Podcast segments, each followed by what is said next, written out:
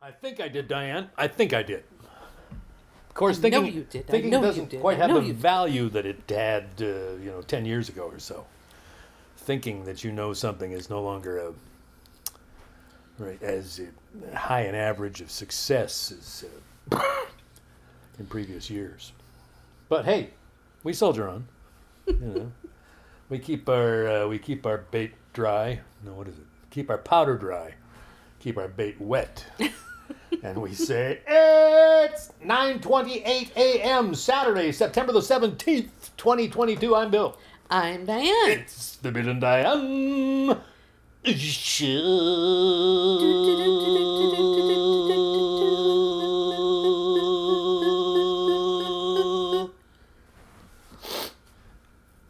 Yeah. There we are. I slept in again. I'm sorry. The late start for the, the show.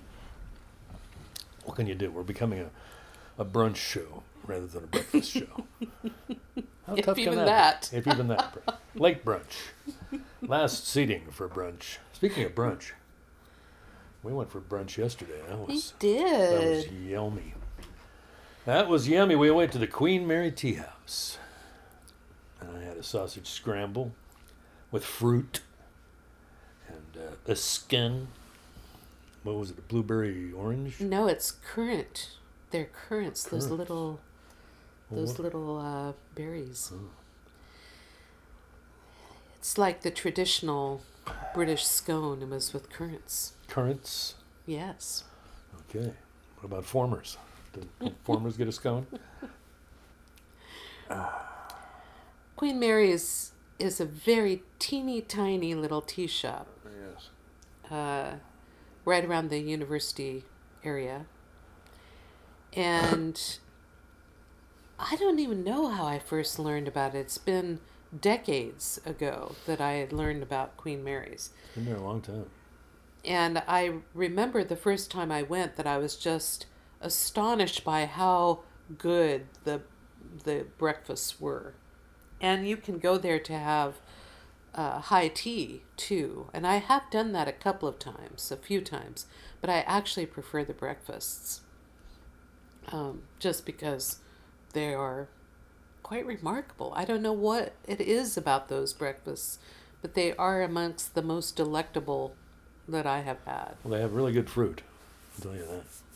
Everything's ripe. the The food is hot. the The potatoes that they have as a side are their own exquisite dish, and then the scones. That was the the scones with chantilly cream. Yes. And I was about amazing. a third of the way through my eggs when the scone hit bottom. I got myself a cup of coffee here, and I'm going to take me a sip. I realized I could stop here. But am I going to stop here? Ah, ham and eggs. yeah. So well, I- when I first suggested that we go, it was mainly because I wanted to have the scones. I was thinking, I don't know what brought it to my mind, but I thought, man, the last time we went out for a really nice breakfast was at Queen Mary's with Alice on my 65th birthday. That was my treat for that day. And I thought, I would like to do that again. But I didn't anticipate how, because this place is so tiny that you're really smushed in with a bunch of other tables. And yeah, you, I was telling Diana I wish I had taken this Mr. Microphone with us to the to there so that I could have recorded the, just the ambient sound in that room was delicious. It was really quite lovely. Well, everybody is is having a special time Yeah. who's there, and there was nothing irritating to me about being so close to everybody, and Right. It just seemed like there was a charged atmosphere that I really enjoyed. Yeah. And it kind of reminded me because you had been speaking in one of your notebook pages that you read on Tuesday night about that that absence of people and faces and voices by going to coffee shops and I was thinking, well, here it is, you know. And besides that, the place is just beautifully It's rather uh, busily decorated. beautifully and extravagantly decorated. Yes. I mean, there's just like things are. There's lots to look at. eye candy everywhere. But um, Mostly old teacups and things like that. but even the the wallpaper, the everything's rich and There's a and- wainscoting uh, kind of Yeah. motif on the wallpaper. I mean, even to go into the bathroom. I was thinking when I went to the bathroom, oh, Bill should go to this bathroom because they had a cartoon with the Mad Hatter. And so, I don't know. It's, I think I've used the bathroom there before. It's quite. It, it's a tiny bathroom too, but just extravagantly decorated in, in these things. It's just a. It's a total experience in and of itself. I believe. You walk through the door and you're in another world, kind of thing. Yeah. If the if the wait persons had British accents, it would pretty much do it. If they could get all the they could get all the help to you know, Yes. what do we have today? And we did not order tea We did not because order tea. the tabletop is so small. Right. I couldn't picture a pot of tea and all our food and fixings. Or two pots of tea because Oh, if yeah. you order tea, you get a pot each. But I also felt like, you know, they, they bring around those samples, you know, they, they bring around little samples of tea at in various little times. shot glasses, And like, and they're it's kind of lukewarm, so it's just drinkable temperature. And uh, I think that's they do that to help give the kitchen some time to get things ready. But it's a great experience. It becomes part of the experience. These little intervals of sampling exotic teas. They usually bring out a black tea and a herbal tea, and if you're there long enough, you get another round of black tea, but a we different. had one of strawberry peppercorn yes, that had a little bit of peppercorn bite in it.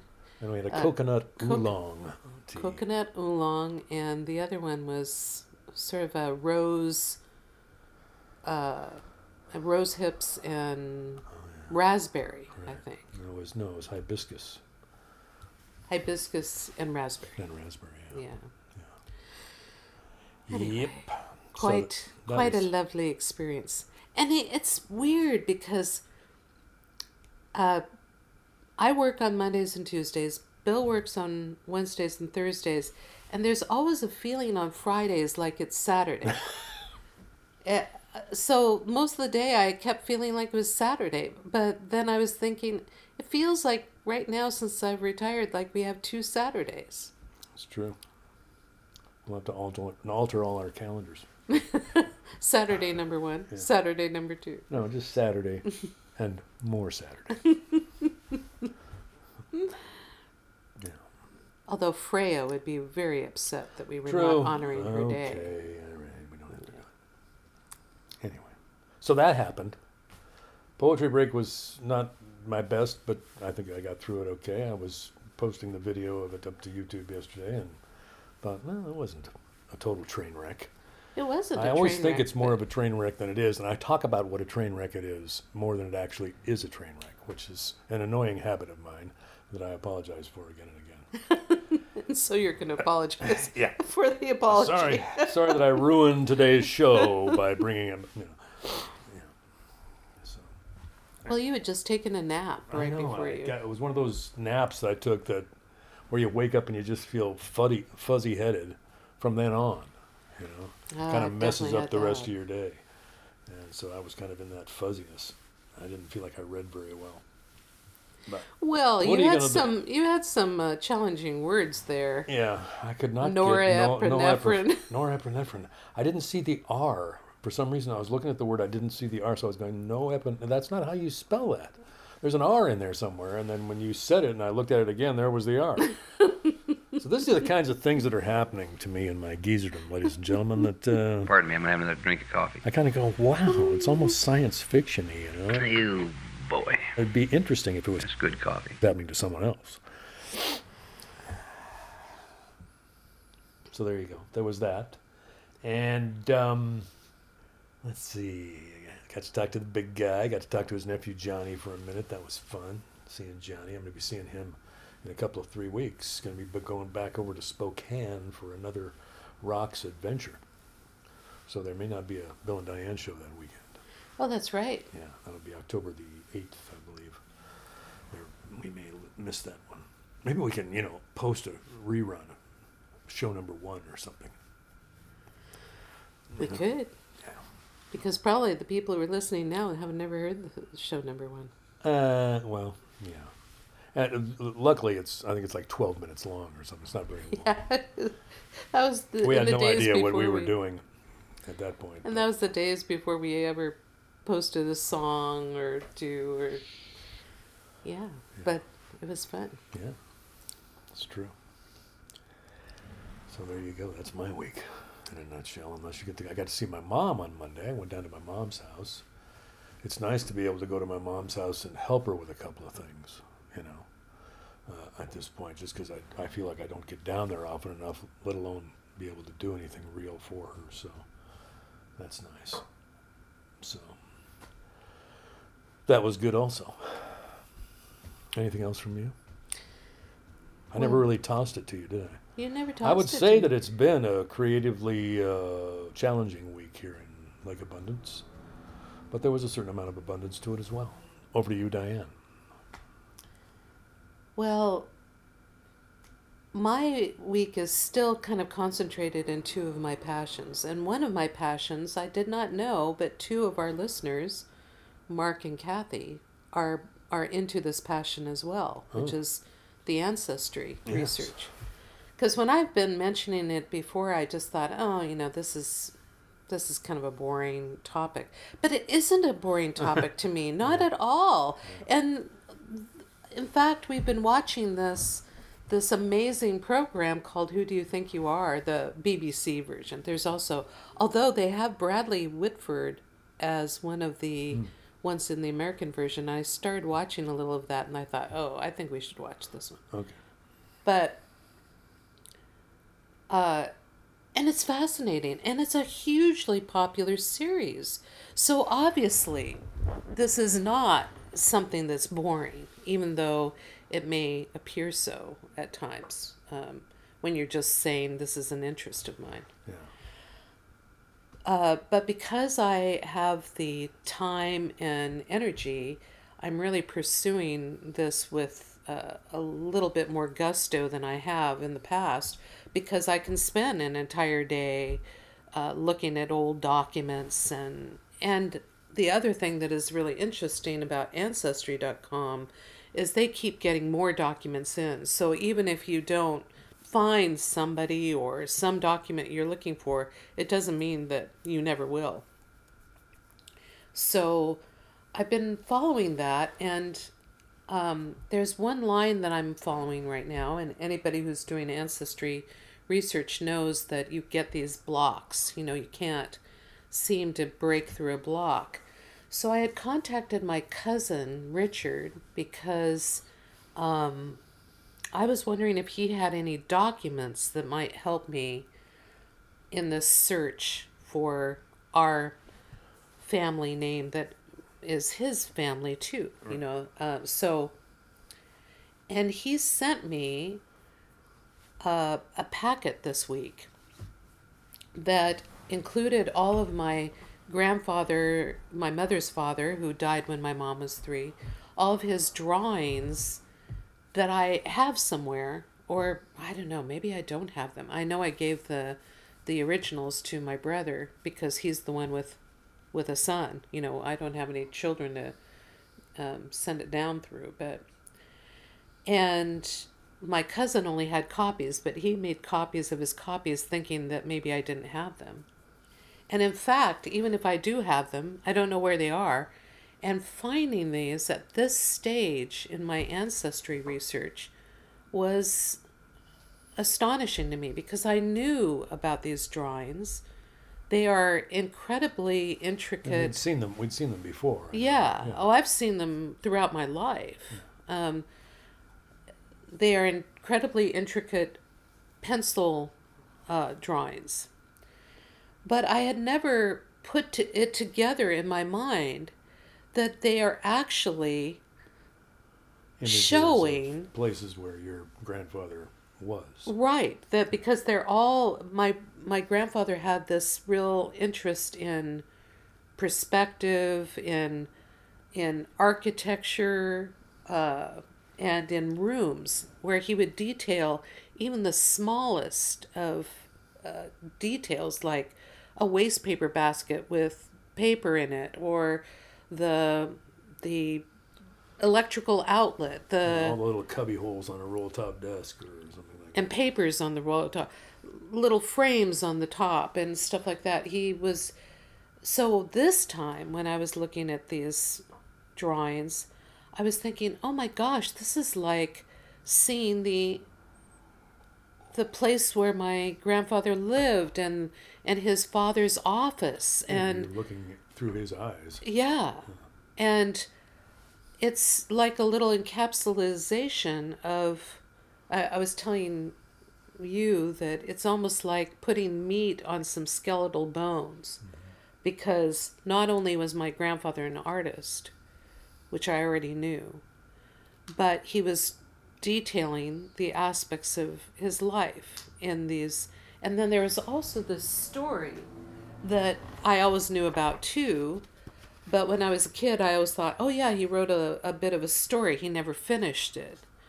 But I read it this time. And the thing that I really found interesting is he was talking about a person who was clearing land and some problems with um, with a real estate agent selling somebody um, a land that would need to be cleared, and he was talking about how difficult it was to get rid of big fir stumps and and all that. But at the very end, he said. But he had been raised and educated with the madding city crowd, and to that madding crowd he felt he must return to make a living. He knew that back in the settlement the people were not rich, but they were comfortable.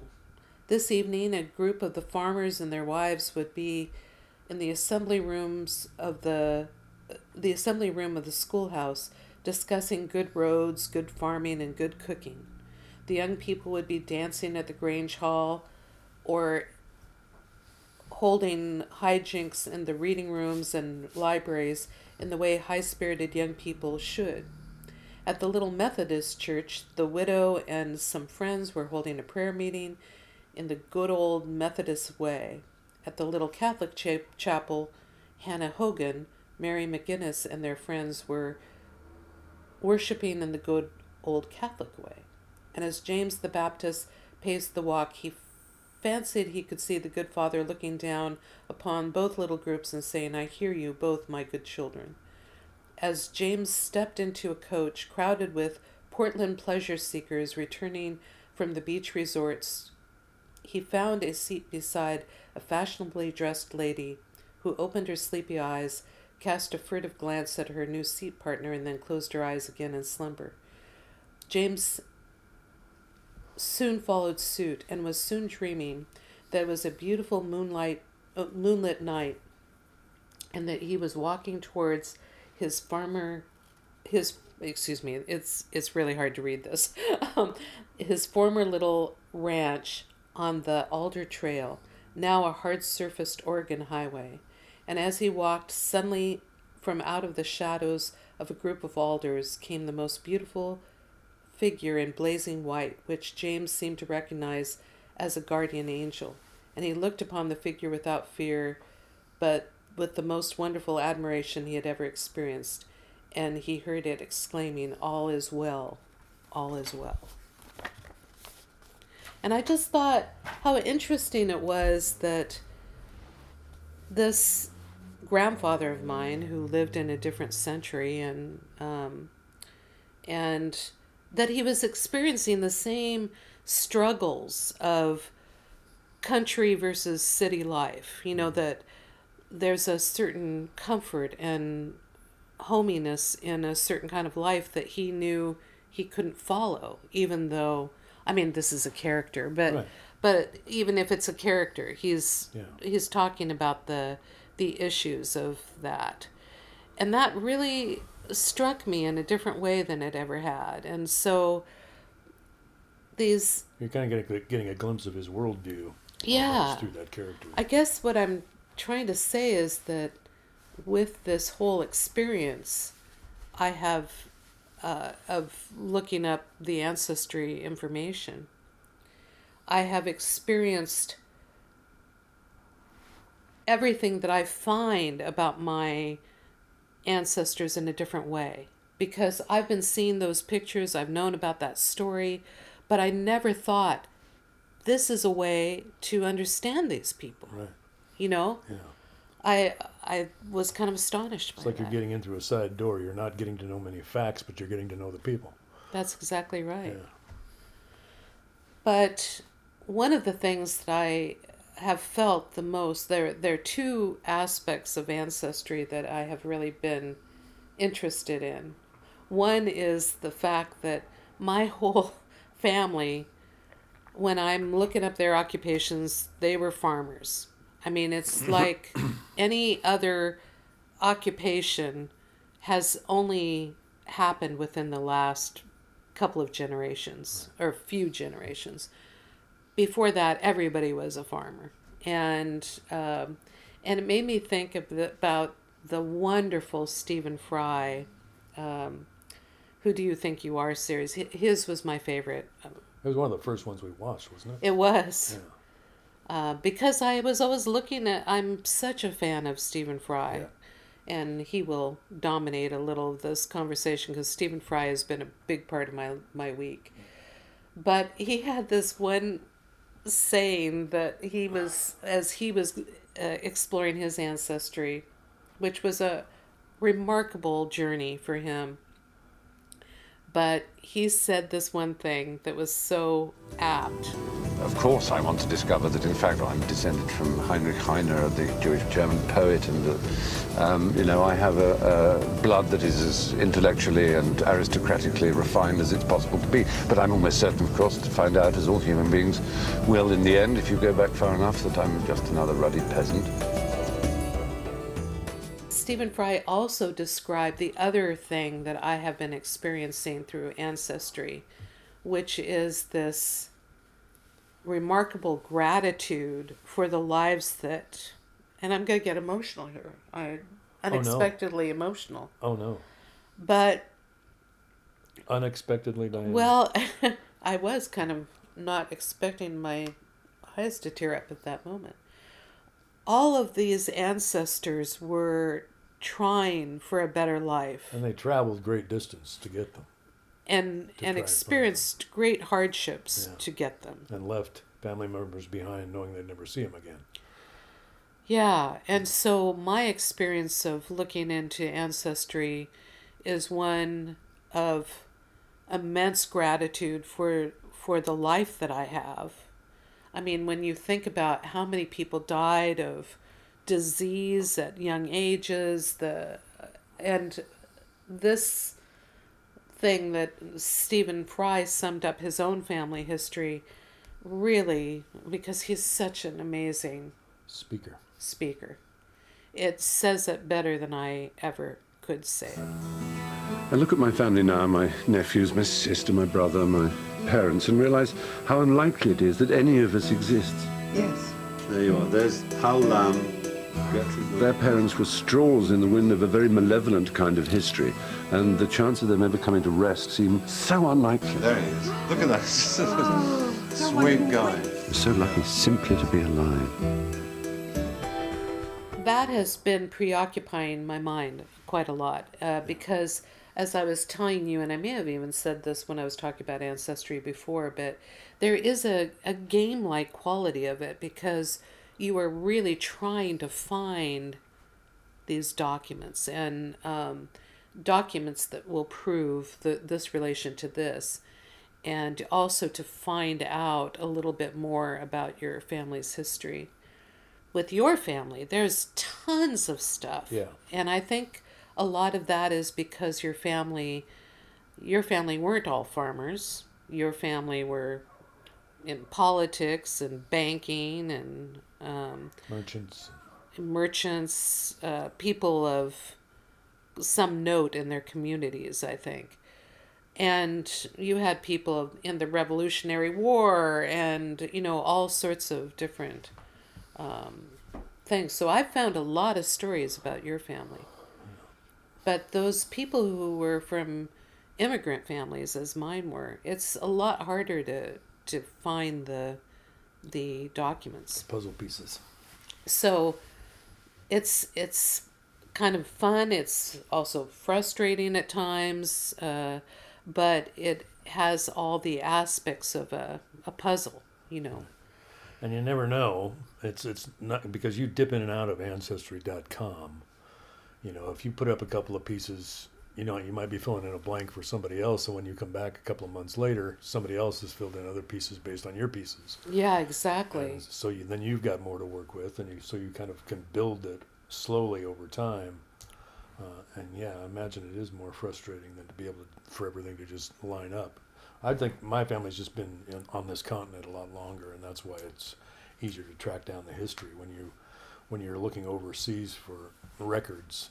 Not always, Well, especially in Belgium, that had been yeah. really uh, that's a very difficult place to find. They don't even have collections from Belgium, but anyway, so that's been a part of my week. But the other part also involves Stephen Fry, because last week we were talking about the daimons um, of that we had, and that was Greek gods or entities. And so I had talked about maybe I should reread Homer's Iliad and the Odyssey, but then I thought, wait a minute. Stephen Fry, I have his CD collection of mythos where he reads it. And Stephen Fry is just such an amazing story reader. And in mythos, he not only describes the the Greek gods, but he tells their stories in these fascinating ways that are total Stephen Fry with humor, with erudite education. And I thought this little clip uh, from a talk show, he talks about how this all came about, and it was really interesting to me. Uh, now, Stephen Fry. Stephen Fry. Yes, sir. Uh, brings us. Well, I say sequel. It's more of a continuation. Yes, conti- Of your best-selling book of Greek mythology, Mythos. This is Heroes. Uh, it's out now, and I mean the first one was such a huge hit. It was, wasn't it? It was a big surprise to me. I was delighted by it. I've always loved Greek myths, and I actually it started. I found myself a year and a half ago. It was around a table at someone's house, and we were all just talking about creation myths and where they come from. And I started telling the story of the early Greek gods, the first ones, and they all went. "Why- Why didn't I know about that? And you know where Zeus came from? Because everyone's heard of mm. certain names, but they don't necessarily know how they go together. And someone said, "Well, you should write them." So I, I started to, and now uh, This one is carries on to the yes, heroes. Yes, yeah. this is more of the human. Exactly. By this gods. time, as it were, it's getting to be more human, and they're clearing up the world, ridding it of monsters and so on. And because it's written in this very kind of conversational way, all the dialogue is very kind of everyday. Mm. Is that you kind of trying to get the reader to make connections between these stories and our own lives? Sort of. I mean, there's no question that for a lot of people, just a Greek word looks somehow as if it belongs more to a schoolroom than to a story, because we think of Greek as being an academic thing, ancient Greek, whereas, of course, to the Greeks it wasn't, and it isn't now. And I also wanted to create an atmosphere. Um, my favourite Greek god in some ways is Hestia, perhaps the least well known of the firstborn of the Olympians, who's the goddess of the hearth. And, and the hearth, when you think about it, all our ancestors, whatever our ethnicity, all our ancestors gathered around flames at night to, to stay warm and to protect themselves from animals. And they told stories about things over which they had no control, like where does they tell their children where thunder comes from and why there's fire coming out of the mountain. And everything you can't understand and control, you give a name, a god. Uh, and so these gods were uh, developed personalities around the fire. And, and now I think we can safely say we've lost the hearth. You know, we don't eat round tables anymore. Someone's got a PlayStation in that room and they, they get a delivery of pizza into it, and someone else has got another, they're streaming things in another room. Nobody gathers around and shares stories anymore. We've lost our focus, we've lost our hearth. So I'm trying in the books to recreate the, the relaxed feeling of sitting around a fire listening to stories, which I think is a primal thing, listening them together. Um, yeah, so Stephen Fry has been dominating my week in, in I've several also been listening to Stephen Fry read the uh, collected Sherlock Holmes stories by Arthur Conan Doyle, and he does a nice job of that too. He has his own little introductions to the to the stories and things like that that are nice. I think the thing that so impresses me, and uh, for those of uh, another passion of mine has always been etymology, and um, understanding origins of phrases and words, but um, there is so much that comes from Greek mythology because the whole world first starts with chaos and that's what he's talking about. But then each of the the various uh, gods and goddesses that he introduces he introduces all the words that came from their names and it's it's just an amazing storytelling that he does and so if anybody has an interest in that kind of thing man do i recommend mythos and and I think it would be lovely to read it, but to have him read it is the treat. And he's now got this. Uh, he's now also got, as this uh, clip had said, he's also got another series called Heroes, which is the the human uh, Greek aspects that were brought in. So. So it's been a fascinating week for Diane. It's been a you know passively operative week for Bill. I think I'm functioning. Uh, I wouldn't call it high function, but I would call it function. Very little form, but some function. You know what I'm saying? I really see how people uh, can really devote a lot of time to these various topics. And um that I have fascinated me because really the week seems to go so fast because I'm either working or doing this and what I thought that I would want to do with my retirement was to research. And man, the the topics that I've chosen are endless wells for research. And that's why it's so amazing to be able to be a part of this at this time of my life because it's keeping definitely keeping your mind engaged but engaged in something that really is fascinating rather than you know like my work was interesting but it didn't what it was evoking in me that was the the, the things that I appreciated was my organizational skill ways to make things better you know Yeah. there's that kind of aspect of me Yeah. but but this is these kind of passions that i'm pursuing of mythology and the tarot is is just a subset of mythology um, the ancestry all of these things are so passionately engaging. It's just like lighting up everything in your brain rather than just how do I organize this? How do I make this better? And I don't think I anticipated that as much in my retirement, how much that would uh, that it would make my life so much better. And the other thing that is is dovetailing in with this is that I'm reading uh, another Robertson Davies book uh, that is called "What's Bred in the Bone," and the whole book is about how family histories influence.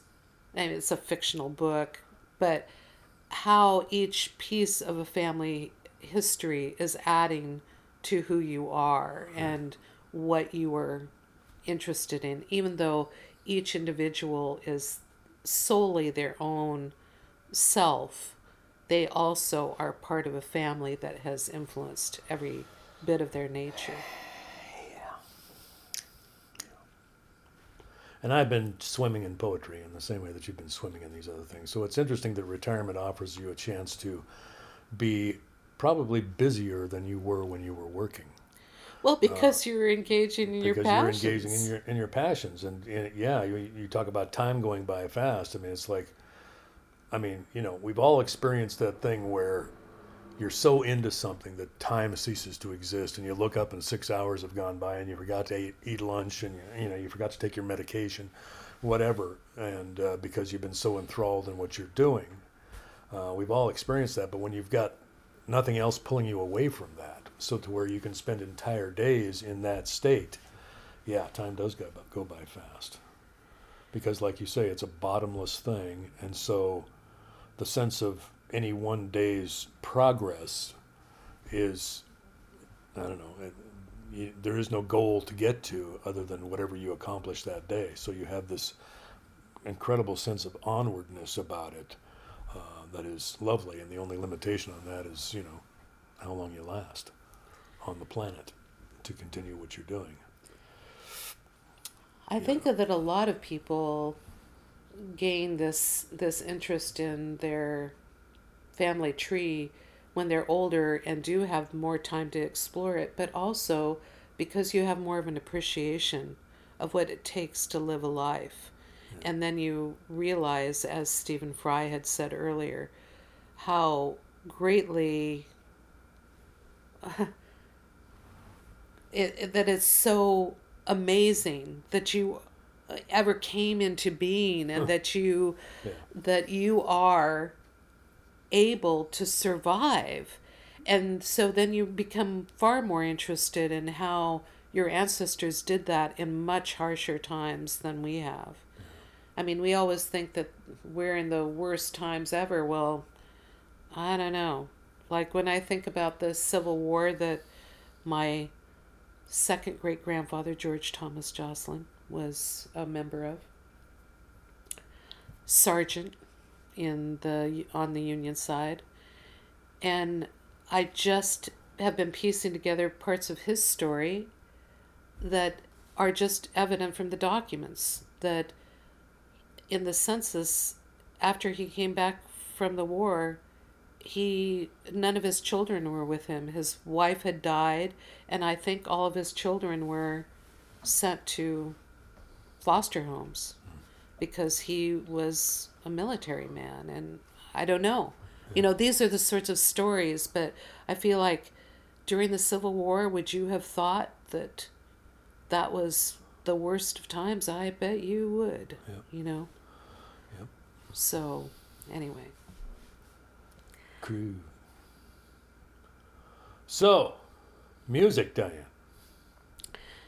you had been talking about this particular album for a while Yeah. well, it's just it's one of the first rock and roll albums that I uh, was aware of. I think my sister had a copy of it, and uh, but I remember appropriating it and listening to it front to back and really enjoying it. And I was first made aware of Rod Stewart by a friend of ours on Fox Island, Sue Beer, who had this album, and she loved to you know do the do the hairbrush singing on Maggie May. You know, she said because she had seen Rod Stewart in concert, and he, she said he leans back and belts it out in this, and you know, so she would try to imitate him. And uh, I first heard this record on Fox Island, and, and when I was just a kid, and so it had a, it has had an impact on me. But there's a lot of great songs on this record, so I thought we would dip into that as a kind of classic representation of early musical influence. well i sure love this song It's a great song. It's a great I think that it's one of my favorites that he's ever done. Yeah. That, and I don't frankly, think I don't think he wrote. I'm, I'm I can't swear to who wrote it. Well, he's just a great interpreter of music too. Yeah. You know, like I was telling you that he had done um, with the London Symphony Orchestra. He sang "Pinball Wizard" uh, by the Who. You know, by Pete Townshend of the Who. And I loved that Pinball Wizard more than any other version of Pinball Wizard. So I'll tell you, he is a great interpreter of song. There you go. It's a little Rod Stewart.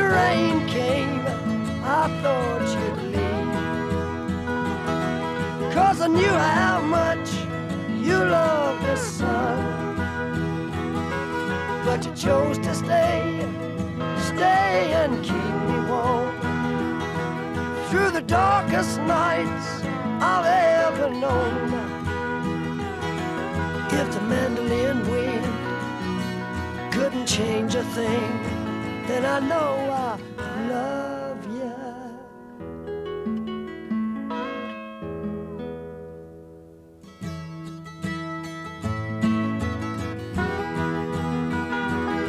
Oh, the snow fell without a break. Buffalo died in the frozen fields, you know.